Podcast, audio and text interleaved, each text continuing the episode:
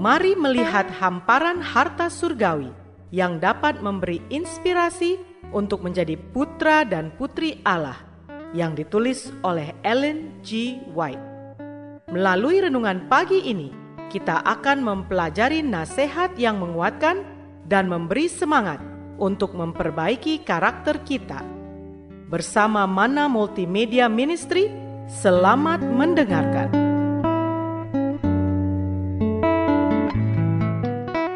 Shalom, selamat pagi saudaraku. Renungan pagi kita hari ini, 9 Agustus berjudul Anak-anak Allah oleh darah Kristus.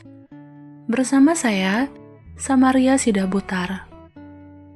Ayat intinya diambil dari Ibrani 10 ayat 19 dan 20. Demikian firman Tuhan. Jadi, Saudara-saudara, oleh darah Yesus kita sekarang penuh keberanian dapat masuk ke dalam tempat kudus. Karena ia telah membuka jalan yang baru dan yang hidup bagi kita melalui tabir, yaitu dirinya sendiri. Mari kita dengarkan penjelasannya. Kristus dipakukan di kayu salib antara jam ketiga dan keenam, yaitu antara jam 9 dan 12. Di sore hari, ia mati. Ini adalah jam untuk korban sore hari. Kemudian tabir bait suci yang menyembunyikan kemuliaan Allah dari pandangan jemaat Israel terbelah dua dari atas ke bawah. Melalui Kristus, kemuliaan tersembunyi dari tempat yang maha suci harus dinyatakan dia telah menderita kematian bagi setiap orang. Dan dengan persembahan ini, anak-anak manusia harus menjadi anak-anak Allah. Dengan wajah terbuka, melihat kemuliaan Tuhan seperti dalam sebuah cermin. Orang-orang percaya dalam Kristus harus diubah menjadi serupa dengan gambar itu, dari kemuliaan kepada kemuliaan. Tutupan grafirat yang di atasnya kemuliaan Allah hinggap di tempat yang maha suci, terbuka bagi semua yang menerima Kristus sebagai pendamaian bagi dosa. Dan melalui perantaraannya, mereka dibawa ke dalam persekutuan dengan Allah.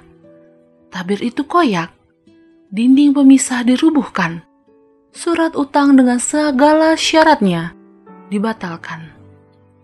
Oleh darahnya permusuhan dihapuskan saudaraku yang dikasihi dalam nama Tuhan, kisah sederhana tentang salib Kristus, penderitaan dan kematiannya bagi dunia, kebangkitan dan kenaikannya, pengantaraannya untuk orang-orang berdosa di hadapan Bapa, menundukkan dan menghancurkan hati yang keras dan berdosa, dan membawa orang berdosa kepada pertobatan. Roh Kudus mengatur hal itu di hadapan dalam terang yang baru dan orang berdosa menyadari bahwa dosa pastilah kejahatan yang luar biasa, sehingga menuntun pengorbanan yang demikian untuk menebusnya. Betapa hebatnya dosa itu, bahwa tidak ada obatnya selain kematian. Anak Allah dapat menyelamatkan manusia dari konsekuensi kesalahannya. Mengapa ini dilakukan bagi manusia? Itu karena Allah mengasihinya dan tidak mau ada yang binasa. Tetapi semua harus bertobat, percaya kepada Yesus sebagai juru selamat pribadi, dan memiliki kehidupan yang kekal. Doa kita hari ini, Bapa, terima kasih melalui renungan pagi ini.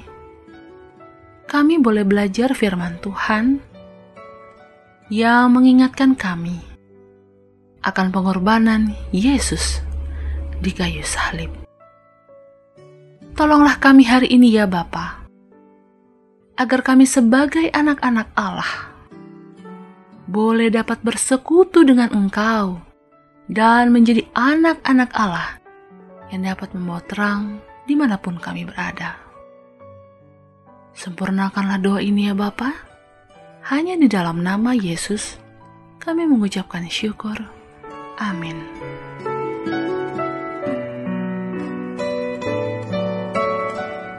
Demikianlah tadi pembahasan tentang menjadi putra dan putri Allah. Semoga firman Tuhan hari ini menjadi berkat bagi Anda. Sampai jumpa, Tuhan memberkati.